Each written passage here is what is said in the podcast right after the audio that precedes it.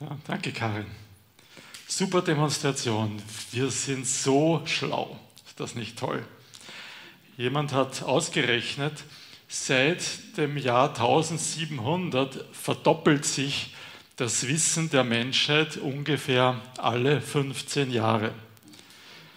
Der Mann heißt Derek de Solar Price und er ist vom Beruf Scientometriker. Das wusste ich noch gar nicht, dass es das gibt. Also jemand, der sich beruflich damit beschäftigt, wissenschaftliche Erkenntnisse zu zählen und zu messen.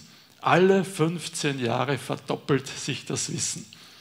Und das Magazin Forbes hat äh, herausgefunden oder irgendwie gemessen im Internet, das ist ein Stand von 2020, aber ungefähr, ungefähr halt, im Internet befinden sich ungefähr 60 Zettabyte an Daten. Das ist die Datenmenge von 150.000 Milliarden Bibeln. Ich habe nicht gesagt die Weisheit von 150.000 150 Milliarden Bibeln, aber die Datenmenge findet sich im Internet hast du mit diesem Gerät alles zur Verfügung.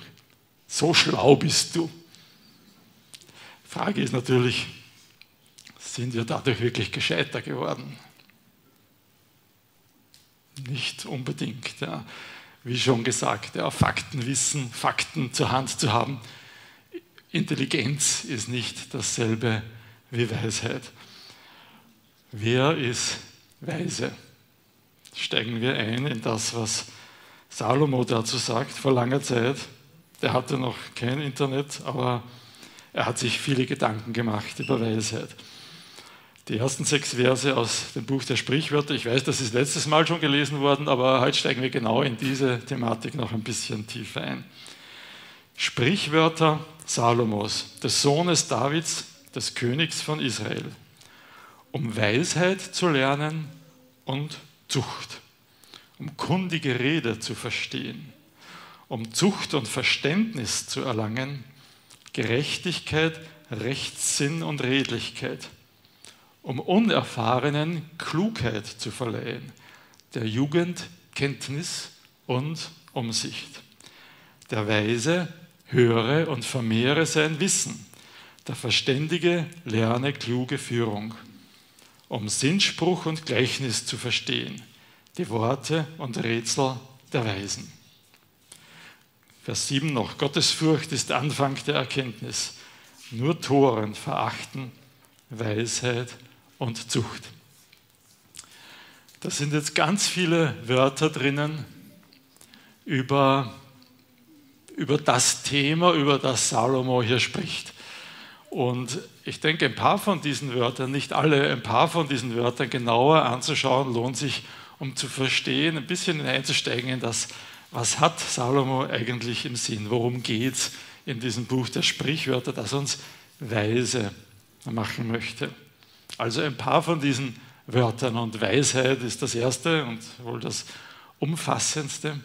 Weisheit ist nicht Intelligenzquotient in der Bibel, Weisheit ist eine praktische Fähigkeit, Lebenstüchtigkeit. Ein weiser Mensch ist jemand, der gute Entscheidungen trifft, der gelernt hat, sich nicht von seinen Launen abhängig zu machen, sondern längerfristig zu denken. Ein weiser Mensch lebt heute so, dass er sich morgen nicht dafür schämen muss. Er hat sich gute Ziele vorgenommen und ist unterwegs zu diesen guten Zielen. Er lebt so, dass er sie erreichen kann.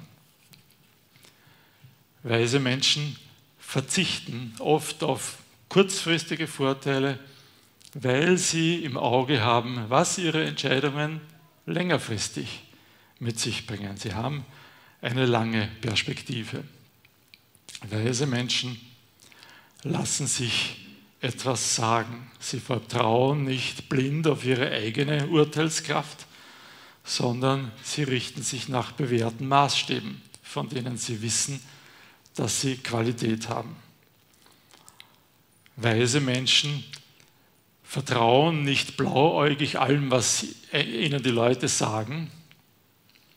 Weise Menschen sind aber auch nicht immer skeptisch und distanziert, nicht immer misstrauisch gegenüber allem, was ihnen gesagt wird. Sie wissen zu unterscheiden, was kann ich glauben und was kann ich nicht glauben. Sie haben eine positive Lebenseinstellung, aber sie sind auch nicht naiv. Das hat natürlich jetzt alles viel mit Moral zu tun. Also Gutes und Böses unterscheiden zu können, sich für das Gute zu entscheiden und das Böse bleiben zu lassen. Aber es ist auch mehr als Moral. Es geht über nur Gut und Böse hinaus. Es gibt Menschen, die sehr moralisch leben und trotzdem nicht weise sind. Viele Entscheidungen, die wir treffen, sind keine Entscheidungen zwischen gut oder böse.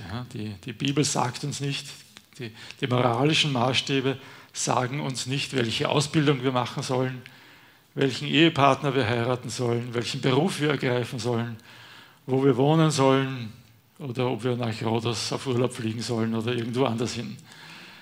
Das sind keine streng moralischen Entscheidungen und trotzdem sind diese Entscheidungen wichtig für unser Leben.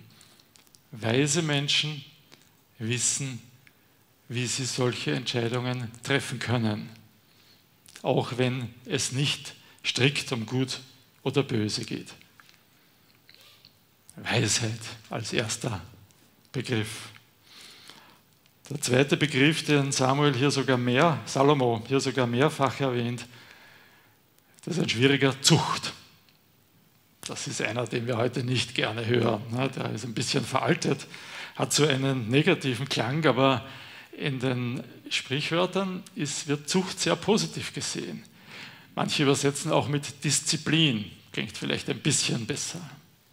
Eigentlich geht es um die Fähigkeit, auch aus negativen Erfahrungen zu lernen, sich Fehler, die man gemacht hat, zunutze zu machen, um daraus etwas Positives zu gewinnen. Erziehung besteht ja zu einem gewissen Teil daraus, dass man einem, einem Kind ein bisschen was von den negativen Folgen ihrer falschen Entscheidungen spüren lässt. Ne? Sonst laufen sie immer, treffen sie immer wieder die falschen Entscheidungen, aber nicht zu viel, ne? sonst tun sie sich selber sehr weh und gefährden, bringen sich selbst sehr in Gefahr. Irgendwo dieses Maß zu finden, ich muss etwas aus den Fehlern, die ich mache, auch etwas lernen, das ist, das ist wichtig, diese diese Fähigkeit. Manche Menschen, manche Erwachsene schieben einfach immer die Schuld auf, auf andere. Immer wenn ihnen was Negatives widerfährt, finden sie irgendjemand oder irgendetwas, was daran schuld ist, und dann lernen sie nichts aus diesen negativen Erfahrungen. Weise Menschen jammern nicht darüber, wie ungerecht die Welt ihnen gegenüber ist und was andere Menschen ihnen alles angetan haben. Weise Menschen erkennen aus den negativen Erfahrungen ihres Lebens, aus den Fehlern, die sie selbst gemacht haben, aus den Fehlern, die andere gemacht haben und machen damit was Positives draus. Und das ist Zucht.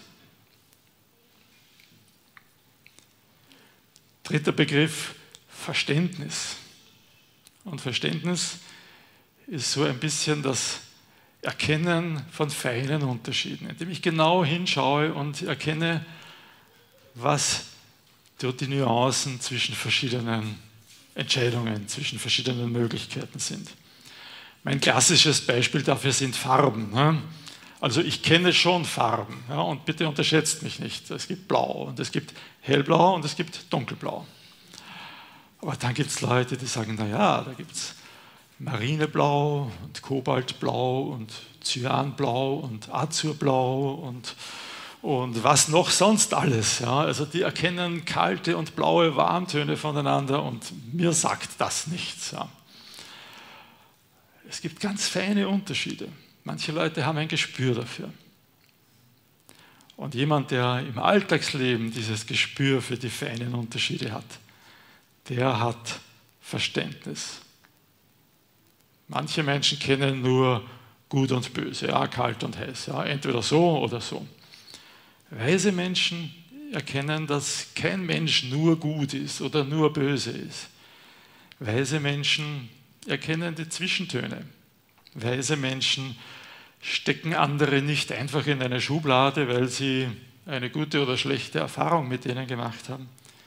Sie wissen, dass es in Wirklichkeit komplizierter ist, dass es komplexer ist. Unsere Welt ist komplex. Weise Menschen lassen sich davon nicht abschrecken.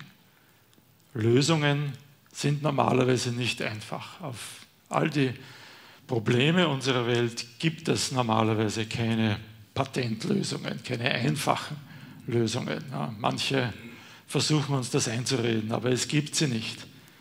Weise Menschen wissen das und sie akzeptieren das und sie nehmen das in Kauf. Die Welt ist komplex, die Lösungen sind nicht einfach, aber wir kommen damit zurecht, weil wir genug Verständnis haben, um unterscheiden zu können zwischen den Nuancen. Klugheit ist auch ein Wort, das Salomo hier verwendet. Klugheit heißt doch vorauszudenken, zu erkennen, welche Auswirkungen wird das, was ich heute tue, auf längere Sicht haben. Strategisch richtige Entscheidungen zu treffen. Das ist das, was kluge Menschen können. Wir haben schon gesagt, Weisheit ist nicht Intelligenz. Ja, sorry, dein mühsam erworbener Doktortitel hilft dir nicht viel, wenn es um Weisheit geht. Aber trotzdem, weise Menschen bleiben neugierig, sie bleiben lernbereit, sie wollen immer etwas dazulernen, sie geben sich nicht mit dem zufrieden, was sie heute schon wissen. Es gibt diesen berühmten Spruch in Kapitel 3, Vers 5, Vertraue auf den Herrn von ganzem Herzen und vertraue nicht, verlass dich nicht auf deinen Verstand. Und jetzt gibt es Leute, die haben das tatsächlich anti-intellektuell ausgelegt und sagen, naja, das seht ihr ja, die Bibel will nicht, dass wir unseren Verstand einsetzen. Ich frage mich, wie man zu so einer Schlussfolgerung kommen kann, wenn man die Sprüche liest. Weil die Sprüche sind von A bis Z voll von Aufforderungen, unser kritisches Denken einzusetzen und unseren gottgegebenen Verstand zu verwenden und gründlich nachzudenken. Nein, ganz sicher ist Salomo hier nicht anti-intellektuell. Er meint nicht, dass wir unseren Verstand nicht gebrauchen sollen. Was er sehr wohl meint, ist, dass er sagt, Vorsicht, auch dein Verstand kann dich auf die falsche Fährte locken. Dein Verstand ist nicht unfehlbar. Dein Verstand ist geprägt von deiner Umwelt, von deinen Erfahrungen, von Dingen, die dich einschränken. Nur Gott irrt sich nie. Du kannst dich irren mit dem, was du verstehst, was du denkst. Und ein weiser Mensch weiß, dass auch seine, die, die Argumente meines Verstandes nicht unbedingt verlässlich sind, sondern dass das Wort Gottes noch darüber steht. Nur Gott irrt sich nicht. Ein weiser Mensch ordnet sich den Gedanken Gottes unter.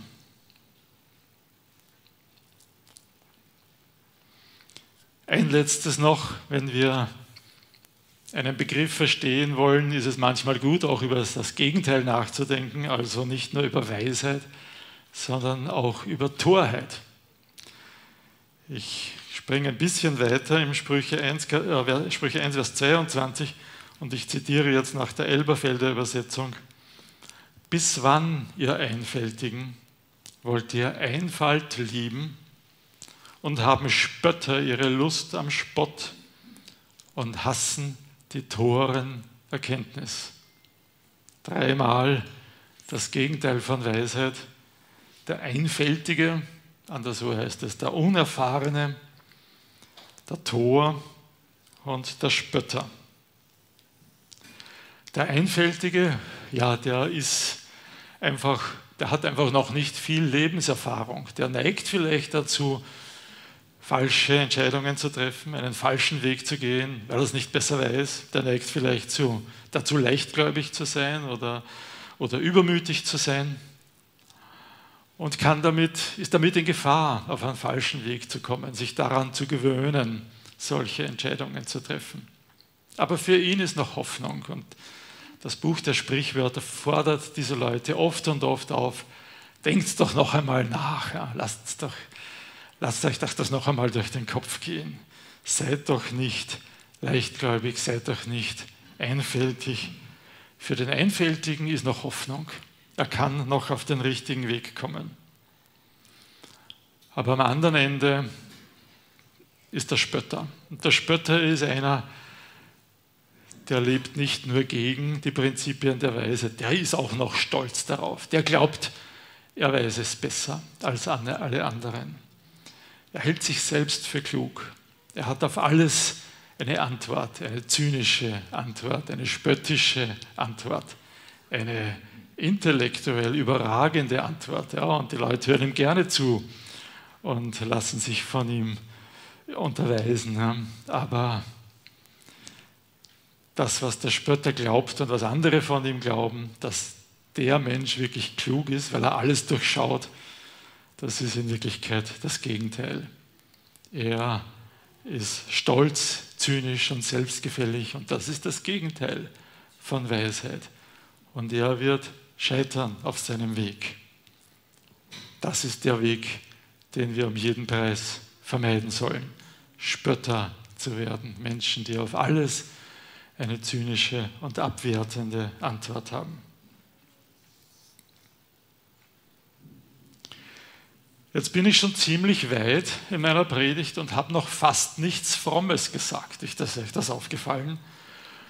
Bis zu diesem Punkt können mir wahrscheinlich viele Menschen folgen, die mit Jesus nicht so viel anfangen können. Das sind Dinge, die, wo man eigentlich Ja sagen kann, wahrscheinlich, auch wenn man nicht auf dem Weg des Glaubens ist. Jetzt wissen wir ganz viel darüber, wie weise Menschen sind, aber die Frage ist halt, wie komme ich dahin? Gibt es eine Möglichkeit, Weisheit zu lernen? Oder hat man das einfach oder man hat es nicht? Und da ist unser Vers 7 schon eine ziemlich harte Nuss. Gottesfurcht ist Anfang der Weisheit. Gottesfurcht. Das ist schon ein provokantes Wort. Ne? Sollen wir uns denn vor Gott fürchten? Viele Christen sind schnell dabei zu sagen, na ja, mit Gottesfurcht ist Ehrfurcht vor Gott gemeint. Aber ehrlich gesagt, mir ist das zu wenig. Ja, Ehrfurcht empfinde ich, wenn ich, sagen wir, vor einem Gemälde von Raphael stehe kommt selten vor, gestehe ich. Oder wenn ich auf einem Berg stehe und eine wunderschöne Aussicht genieße, kommt ein bisschen öfter vor. Das erfüllt mich mit Ehrfurcht. Aber dann gehe ich weiter und bin eigentlich innerlich nicht verändert. Ja, an meinem Leben ändert sich durch dieses Gefühl der Ehrfurcht gar nichts. Mit Gott kannst du so nicht umgehen. Ja. Einfach ehrfurchtig vor Gott zu stehen und dann wieder seiner Wege zu gehen, das genügt nicht. Gott müssen wir Gott sein lassen. Gott müssen wir ernst nehmen. Gott müssen wir uns unterordnen. Schlimmes Wort wieder. Gott müssen wir gehorchen. das hören wir nicht gern. Gottes Furcht ist mehr als Ehrfurcht. Gottes Furcht umschließt tatsächlich diesen Gehorsam gegenüber Gott. Nur diese Art von Gottesfurcht führt auf den Weg zur Weisheit. Das ist ein hoher Anspruch. Ja? Das ist ein Anspruch, dem wenige genügen. Wer von uns ist weise? Handzeichen. Ja, wir scheitern an diesem Anspruch. Salomo ist gescheitert an diesem Anspruch, ja, obwohl er all das zusammengesammelt hatte, obwohl er irgendwie einen Febel dafür hatte, Sprichwörter zu sammeln und Weisheit aufzuhäufen. Er ist gescheitert, wohlstandsverwahrlost, wie er war. Und auch wir scheitern. Nur einer ist wirklich weise. Nur einer scheitert nicht an dem Anspruch der Weisheit. Von ihm heißt es in Kolosser 2, Vers 3, in ihm sind alle Schätze der Weisheit und Erkenntnis verborgen. Den Vers hatten wir schon letztes Mal. Und gemeint ist unser Herr Jesus Christus. Er ist der Inbegriff der Weisheit. Aber diese Weisheit ist verborgen, steht interessanterweise da. Also man muss ein bisschen genauer hinschauen, man muss ein bisschen tiefer graben, um diese Schätze der Weisheit zu finden und zu heben. Wenn du die Evangelien liest und siehst, wie Jesus gehandelt hat, was Jesus gesagt hat, da siehst du jemanden, der durch und durch nach diesem Prinzip der Weisheit gelebt hat, mehr als Salomo es geschafft hat. Das Schöne ist, dieser Jesus ist mehr als nur ein Vorbild von uns, ein Lehrer, der uns zeigt, was wir tun sollen und dann, na los, mach mal. Jesus ist einer, der uns zur Seite steht. Jesus ist einer, der uns begleitet. Jesus ist einer, der in uns lebt, in uns wirkt, zu uns spricht uns auch wieder aufhebt, wenn wir es nicht geschafft haben. Jesus hilft uns auf diesem Weg der Weisheit.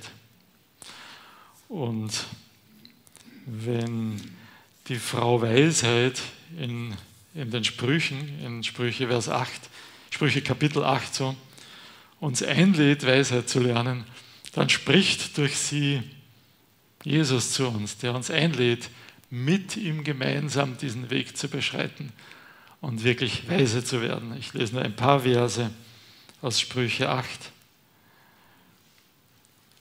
Euch, ihr Leute, lade ich ein.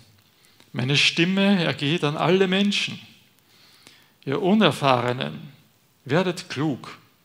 Ihr Törichten, nehmt Vernunft an. Nehmt lieber Bildung an als Silber lieber Verständnis als erlesenes Gold. Ja, Weisheit übertrifft die Perlen an Wert. Keine kostbaren Steine kommen ihr gleich. Wer mich findet, findet Leben und erlangt das Gefallen des Herrn. Doch wer mich verfehlt, der schadet sich selbst. Alle, die mich hassen, lieben den Tod.